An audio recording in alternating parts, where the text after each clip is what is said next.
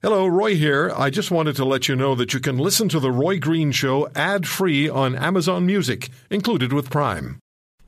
Uh, Donald Trump has said he's not, uh, or rather, he's going to push, punish Canada, not push. He's going to punish Canada because of Justin Trudeau's statements. So, what about that? And uh, when Justin Trudeau is asked about whether Mr. Trump assured him that no sunset clause was necessary for the NAFTA agreement, when Justin Trudeau won't answer whether Donald Trump in fact promised that, and maybe that's what caused Trump to explode, is Trudeau being less than honest with Canadians. Professor Christopher Adams joins us on the Roy Green Show, political scientist and author based at St. Paul's College in Winnipeg. Professor Adams, thank you so much for the time. Thanks, Roy. Nice to be on your national show. How do you view the uh, this apparent conflict between Donald Trump and Justin Trudeau? Are we talking about something that's growing yeah. here, or something that's going to blow over fairly quickly? Well, I, I, I think it's, it's just part of the pattern of what we've seen with President Trump since he was elected. You know, with his America First promise, you know, he, he withdrew from the Paris Climate Accord, the Iran nuclear deal. Uh, he's about to pull out of the UN Human uh, Rights uh, Council with the United Nations so on and so forth. So I, I think it's a mistake just to see this as a Trudeau versus Trump. I, I think it's uh, uh, more the G6 plus one versus Trump. But I, I do think that, you know, it brings to mind some of the um, things that have occurred between prime ministers and, and presidents in the past. And, you know, there was a, an incident with uh, Lyndon B. Johnson when he grabbed Prime Minister Pearson by the lapels and shook him uh, over being lectured about the Vietnam War, and then President Nixon calling Pierre Trudeau uh, a, a, a, a, bad word that starts with P and ends with K. So, so there have been times where relationships have been bad, but I but I think this is a very deep, deeply bad bad relationship that that I don't know uh, how any of the two parties are going to get out of. So this is not going to end anytime soon. This is just going to accelerate. That's right, Roy. But at the same time, it's a gift in a way to the Liberal Party. If you uh, take a look at the national polls that have been coming out over the past few months, that the the uh, Conservative Party of Canada is pretty well in a statistical uh, tie with the Liberals, and the seat projections still have the Liberals ahead, but still it, it's something which I think will be of uh, benefit to Justin Trudeau as as he bends off the Conservative Party. What about uh, the fact that Trudeau wouldn't answer the question about whether Trump dropped the insistence on an NAFTA sunset clause in their discussions. That disturbs a lot of people. Lisa Raitt, the former cabinet minister in the Stephen Harper government, now a conservative frontbencher, uh, brought that question forward and asked Mr. Trudeau twice, and twice he refused to answer. Yeah, I, I think I think that uh, there are ticklish things to be dealing with. Uh, uh I think we have to remember the NAFTA uh, deal is still not a dead deal and uh, there are conversations in the back rooms and conversations with the media. And I, I'm guessing, an educated guess here is that Trudeau is, is trying to balance the two.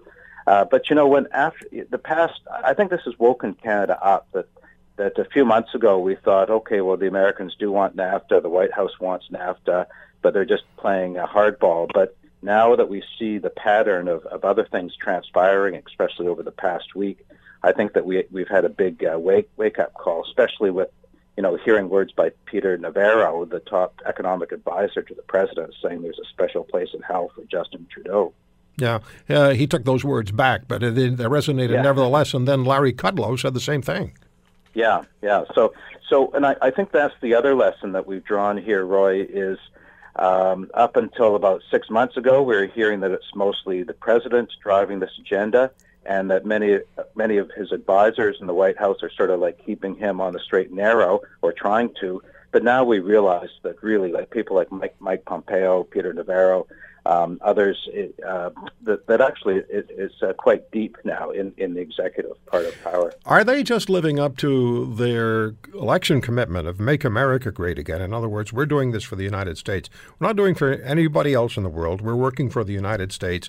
And if you get in our way, and if you, we, we, we consider you to be a negative influence on our getting the U.S. back where we wanted or where we wanted, period, then we're going to get you out of our way. Is that just is that just yeah. the United States position now that we should expect going forward, regardless of who they're dealing with in the world? absolutely right. Is is the uh, president's uh, uh, living to his promises, and uh, in our jaded uh, world now, we often think uh, politicians don't live up to their promises, and and here he is living up to his promises, much to the discomfort of Canadians and, and Europeans and Japanese. He doesn't care what the rest of the world thinks. He cares yeah, what, what Americans right. are thinking and of him. It's a it's an old fashioned uh, isolationist movement uh, out of the U.S. right now. Uh, when Mr. Trump threatens to punish the people of Canada because of Justin Trudeau, what might be on a short list? Uh, well, I can't really uh, um, guess that, but at the same time, I think one thing that we have to keep in mind is the power of the of the state governments and of Congress, mm-hmm. and that um, there, uh, unlike Canada, which you know has provinces and, and Parliament, uh, in the United States, power is more diffused than here, and and so there are many states, especially in the northern half of the United States, which are very concerned about the trade deals, and we're going into a midterm election in the fall, in which uh, the Republicans might lose control of, of Congress. So so I think things might uh, uh, uh, change somewhat over the next six months. What do you see, uh, Professor Adams, if in the November midterm elections, and generally the party that wins the presidency and maybe yeah. does well in Congress, which uh, obviously the GOP did, winning all three, um, mm-hmm. but it's fairly fairly uh, traditional for them then to not do that well in the first midterms.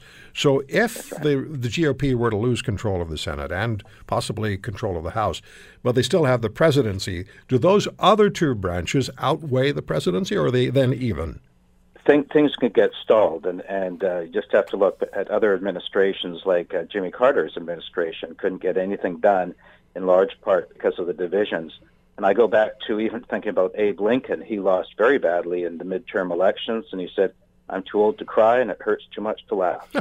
so I, I think, uh, well, but at the same time, uh, Trump Trump is playing as strongly as he can the executive card, and and I think that he'll play it as strongly as any president in, in the history of the United States. And so we'll have to see what things get tested. I suppose he could always say what Barack Obama said: "I have a pen and I have a phone."